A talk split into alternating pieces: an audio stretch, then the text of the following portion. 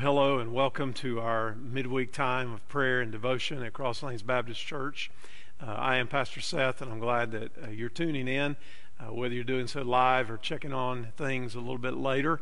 Uh, we're glad that you're here with us, and I want to just say a quick word about a couple of changes that we have upcoming, and then we'll get into our Bible study for the evening. Uh, we sent out communication this week uh, related to further adjustments uh, with everything that's going on, and we're making a couple of slight adjustments. One being that we're not going to have uh, the evening service on Sundays at 6. Uh, we simply don't need it right now, and we have plenty of space in the morning services. And uh, if you'll make a note of that, and then the other significant change is that we are delaying our return to groups. Uh, we're looking toward an August date, thinking about uh, what are things going to look like when perhaps schools reopen and th- everything goes along with that. And we just want to proceed with an abundance of caution, and that's the reason for uh, the latest adjustments. And we want to be clear about that as we move forward. So please take note and uh, stay engaged with the information as it comes out. And all this is online and has been sent out in an email. If uh, you haven't seen it yet, please check that out, and uh, you should have the information that you need. We're going to go to the Lord in prayer, and then I'm going to introduce our Bible study for this evening. Let's pray together. Father God, we thank you tonight that our hope is in you, that you're the one who knows all things, that you are sovereign over all of your creation, and we take our hope and our confidence in you, and we give uh, thanksgiving, Lord, to you for all that you are and the good that comes our way because of your grace in our lives. We pray for our church family. We thank you for the faithfulness of people uh, to stay together as best as they possibly can, uh, to continue to be faithful in their support of the work here and in their prayers.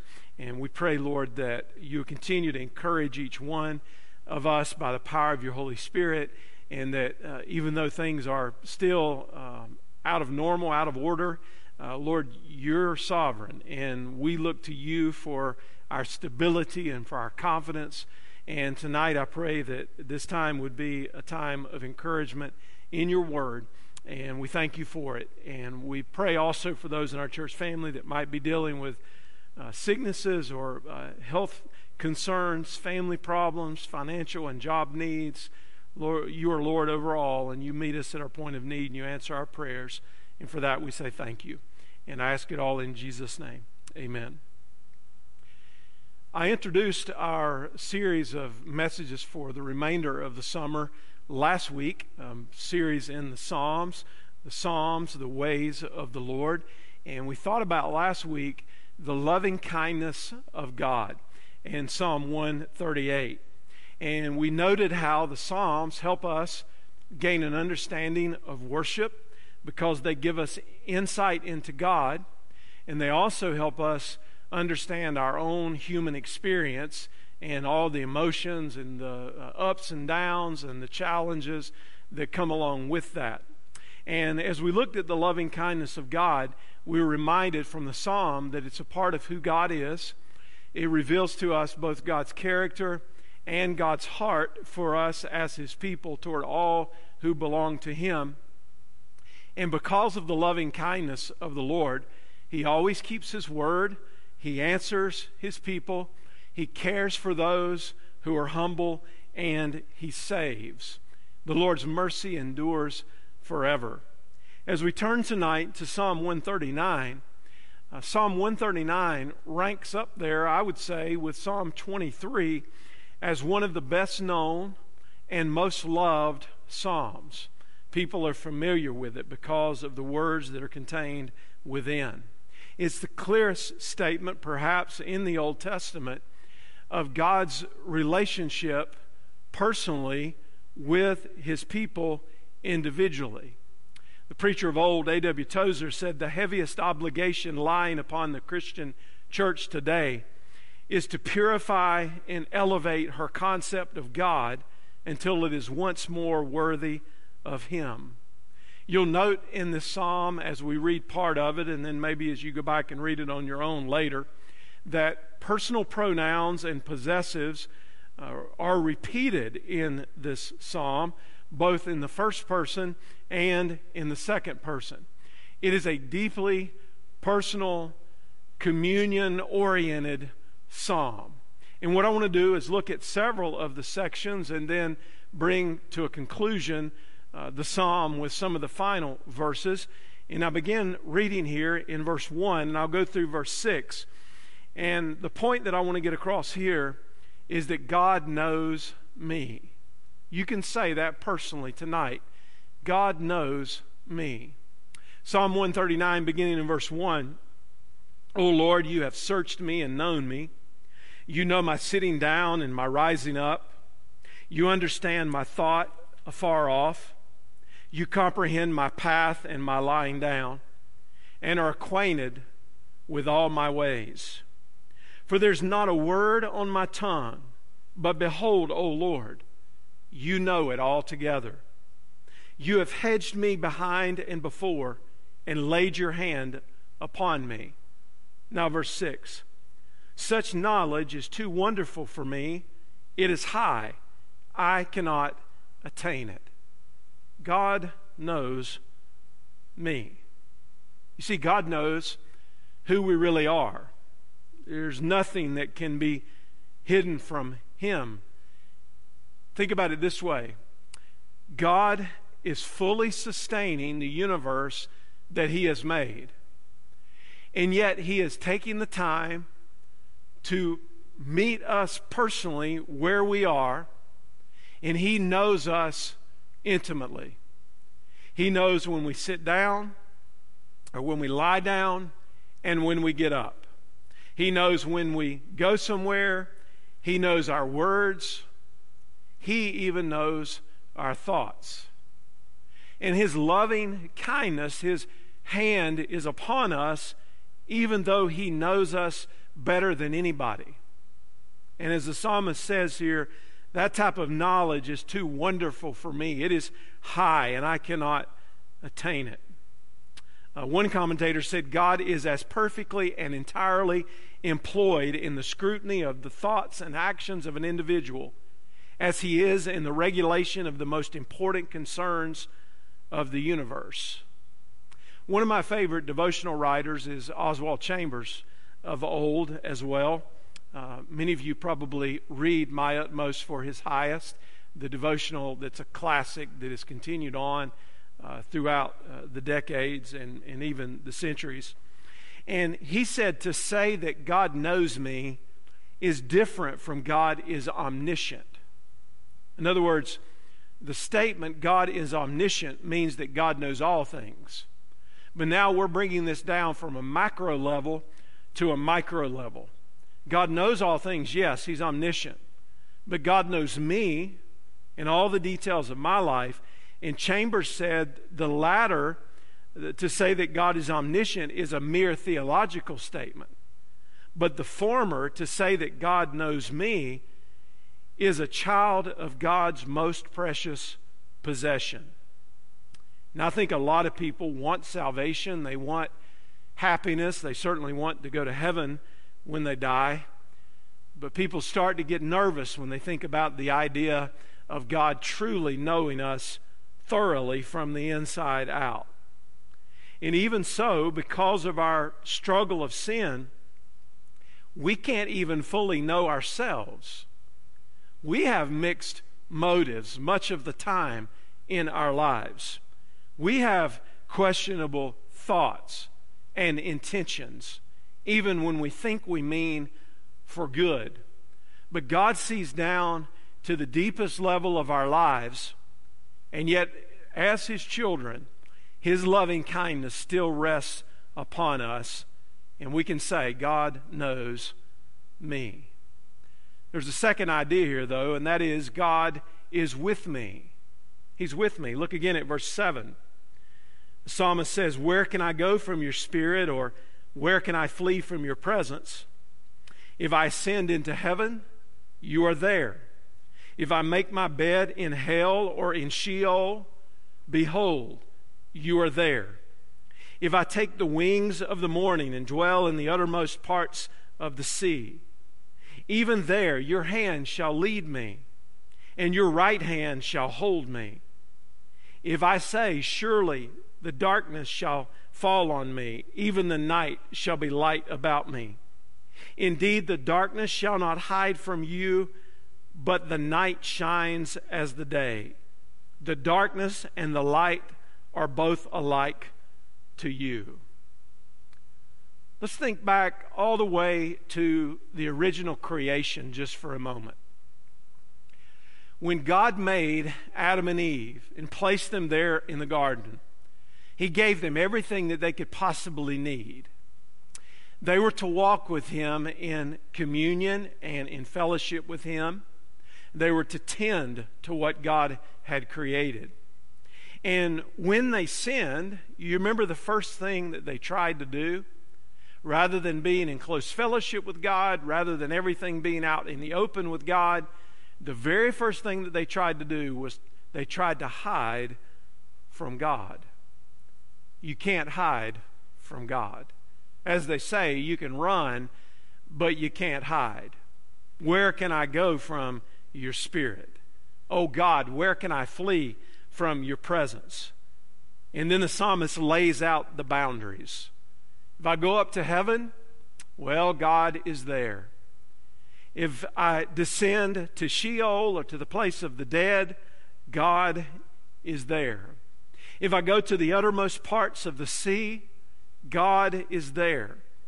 There is no height or depth, spatial, intellectual, social, or moral, that we can escape God's sight or God's presence, or by which we can escape our solemn accountability to and responsibility toward our Maker.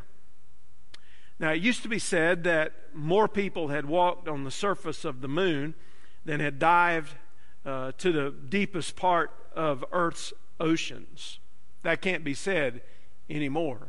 There's a report that just came out recently about a man by the name of Kelly Walsh. Kelly Walsh is the son of the great ocean explorer Don Walsh, and he achieved a feat that only a few people have achieved in history. He descended to the depths of the Mariana Trench, which is nearly 11 kilometers down to the very bottom of the Pacific Ocean. His father did it some 60 years before. Kelly is the 12th person to descend to the trench floor, the same number of the Apollo moonwalkers. And the 12 hour dive took him to the deepest place of the earth. It would be possible to fit Mount Everest inside of the Mariana Trench and still have two kilometers of water above Mount Everest and the peak. Here's the illustration that I want to draw here. We could go to the depths of the Mariana Trench trying to get away from God, and yet God would still be there. He is not escapable. The presence of God is inescapable. For those who don't know Him and who've not been forgiven and who've not experienced mercy, that's quite a frightful thought. But for those of us who know Him and call Him our Father, to say that He knows us as well as the fact that He is with us, that should give us great confidence because He has hedged us behind and before. The scripture says that He has laid His hand on us and He cares for us. Then there's a third idea here, beginning in verse 13, and that is God made me. God made me. God knows me, God is with me, and God made me. Pick up reading in verse 13. For you formed my inward parts, you covered me in my mother's womb. I will praise you, for I am fearfully and wonderfully made. Marvelous are your works and that my soul knows very well. My frame was not hidden from you when I was made in secret and skillfully wrought in the lowest parts of the earth. Your eyes saw my substance being yet unformed. And in your book they all were written, the days fashioned for me, when as yet there were none of them. The focus in this meditation by the psalmist turns in a remarkable and beautiful way to the growth and the development of the psalmist in his mother's womb. St. Augustine said, Men go abroad to wonder at the heights of the mountains and at the huge waves of the sea and at the long courses of the rivers and at the vast compass of the ocean, at the circular motions of the stars, and they pass themselves by without even wondering. You see, I think in this naturalistic age that we live in, in a sense, we have lost the wonder of what it means to be created in the image of God, to rest in the Imago Dei, knowing that God had an intention for us before we were conceived, that He knew us and had our days marked out before us. And to deny that is to deny God. Romans 1, beginning in verse 18, says, For the wrath of God is revealed from heaven against all ungodliness and unrighteousness of men who by their unrighteousness suppress the truth. For what can be known about God is plain to them because God has shown it to them. For his invisible attributes, namely his eternal power and divine nature, have been clearly perceived ever since the creation of the world in the things that have been made, so that they're without excuse. When we think about the incredible complexity of the human being and the beauty of God's creation, to think about something like that that is so intricately balanced and complex, and to think of that as being something that is a result of sheer chance plus time is ridiculous. It's outright absurd. If you consider the human body alone, the human body is a miracle. Every second, more than 100,000 chemical reactions take place in your brain. Your brain has 10 billion nerve cells to record what you see and what you hear. The information comes to your brain through the miracle of the eye, which has 100 million receptors in each eye. Your retina has layers of nerve cells, and altogether the system makes an equivalent of 10 billion calculations a second before the image even gets to the optic nerve. And once it reaches your brain, the cerebral cortex has more than a dozen separate vision centers in which to process it. That's just one little part of the human body. And yet it all works together in this intricately complex design. And what does that reveal to us? It reveals to us the Imago Dei. It reveals to us the power of God, in that God skillfully makes each human being and has his hand on life from before conception all the way through eternity. Now, I cannot, in good conscience, address Psalm 139 in verses 13 through 16 without speaking to the issue of human life in the culture that we live in. Since abortion has been legalized in the United States, there have been 61 million. 628,584 abortions and counting. Now, God is the creator of life. If you're a Christian, you have to adhere to that basic thought that God has created life. And then, according to Psalm 139 and other passages as well, God knows each life before it is even born. Jeremiah 1 in verse 5 Before I formed you in the womb, I knew you. Before you were born, I consecrated you. So now, foundation point number one is God is the creator of all life. Foundation point number two is God knows all life, not only before it's born, but before it's conceived.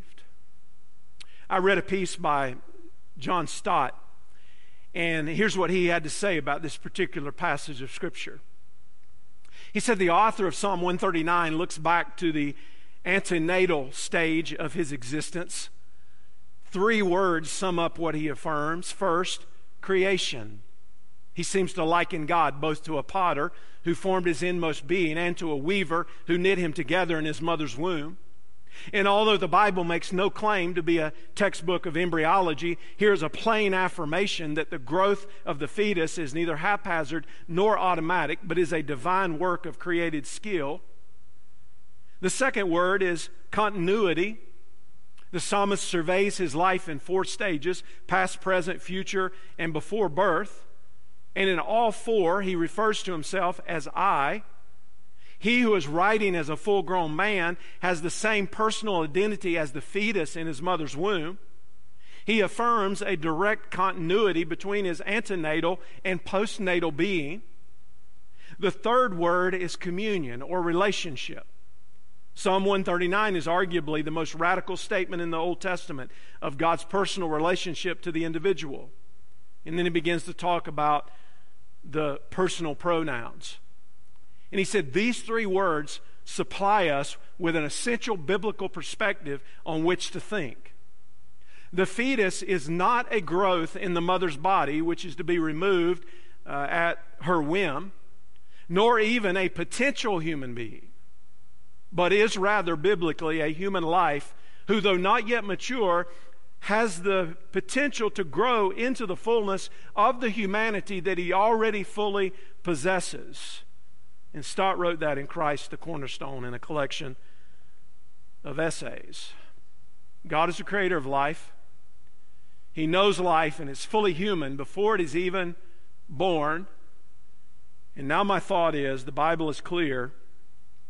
Since God is the creator of human life, only He should determine who lives and who dies.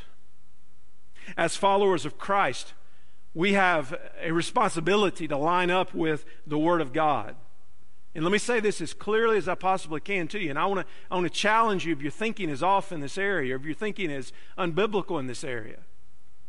I see no way that a child of God can, in any manner, in good conscience, support anyone or anything, person or principle or policy that does not support human life from natural conception to natural conclusion. Period. Uh, it is irreconcilable with the Word of God. It is irreconcilable with biblical Christianity. And to say anything else is to simply deny the Word. You can't have it both ways. The closing section of the psalm reminds us of the life setting of the psalm. Here's David. He's surrounded by wickedness and bloodshed and deceit, and he knew God to be holy and righteous. How could he stand up to such scrutiny? He said, Lord, you know me. You're everywhere that I go. You read my thoughts. You examine my motives. And then he says this in verse 23. It's the only response that he could give Search me, O God, and know my heart. Try me and know my anxieties. And see if there's any wicked way in me, and lead me in the way everlasting. You see, to love God is to hate evil. True faith is marked not only by what it believes, true faith is marked by what it does. True faith is marked not only by what it does, but true faith is also marked by what it disbelieves and what it rejects. Not only are we known for what we are for, you hear people say that all the time. Hey, we want to be known for what we're for. Well, by default, we are known also for what we're against. And we're for what God is for. We are for life. I mean, this is just fundamental stuff. This is not hard stuff. This is not even, this is not even complex. It's just life. And if God cares about life, we ought to care about life. And if God supports life, we ought to support life. And I'll say it again anything else is irreconcilable with biblical Christianity. You cannot justify it, it is impossible. And because God is the maker of life, and He's the one who knows us and sees us and is with us and is over us, why run from Him? Run to Him. Why try to flee to the darkness? Run to the light and plead with God to search you and to know your heart and to try you and to, to recognize your anxieties and see if there's anything wicked in you, to see if there's any way of thinking that is unbiblical, to see if there's any way of thinking that does not honor life, that does not honor God. And then say, God, lead me in the way everlasting. This is the path that I will walk in. And friends, we need this more than ever before because people are confused and conflicted. And we have to look to God in His Word because He's our hope. So here's my prayer for you tonight. First of all, that you would understand the theological truths that are rock solid in this passage of Scripture, but also that you would understand the personal relationship that God has invited us all to. Christianity is about life with God. And when we are in life with God, forgiven, redeemed, set on a path of purpose, headed to heaven, we've got to ask ourselves the question how can we honor God with our lives? And how can we walk with Him in such a way that other people see the beauty of a relationship with their Maker? their Redeemer, and their Sustainer. Let's bow our heads together for a moment as we pray. Father, thank you for inviting us into a very close relationship that you had with the psalmist, which gives us insight into what our relationship with you can look like and should look like. God, I pray that these truths would not be merely theological. I pray they'd be personal. And God, you you know us to our core. You know every motivation, you know every thought, you know every intention. And yet you, the one who knows us the best, loves us the most more than anybody else ever could. And for that I say thank you. Thank you, God, that we can't run and hide from you. There are times that we want to, like a child that would uh, pull the covers up over their head and try to flee from the darkness. We think somehow we can run from you, and God, it is not possible. And for that, we should be grateful. God, you're our maker. This is so basic. This is, this is the very foundational basis of life. And if we cannot see this and get it right, something is wrong. Life is precious and should be valued. God, my heart breaks for the more than 62 million lives that have been exterminated. Exterminated, God. God, may we weep at a nation that not only would do such a thing, but would celebrate it, would shout it from the rooftops, would exalt it. God, help us that such a murderous attitude would prevail. And God, help us to see beyond the, the blindness of so much of this foolishness that goes on with it and help us to protect and value life from natural conception to natural conclusion because you value it. And help us to be unashamed in our convictions and in our, in our stand for life. May the church not waver, but be faithful. And through it all, God, we're asking you to search us and to know us. If there's any wicked way in us that needs to be repented of, it needs to be dealt with, that we'd confess it as sin so that our relationship with you would not be hindered or hurt. So, Lord, I pray for your blessings on the remainder of this week, and we look forward to gathering together to worship on Sunday. Uh, and I pray for continued progress as we move through these strange times. And we ask it all in Jesus' name. Amen. Amen. Lord bless you, and I look forward to seeing you either online or in person on Sunday.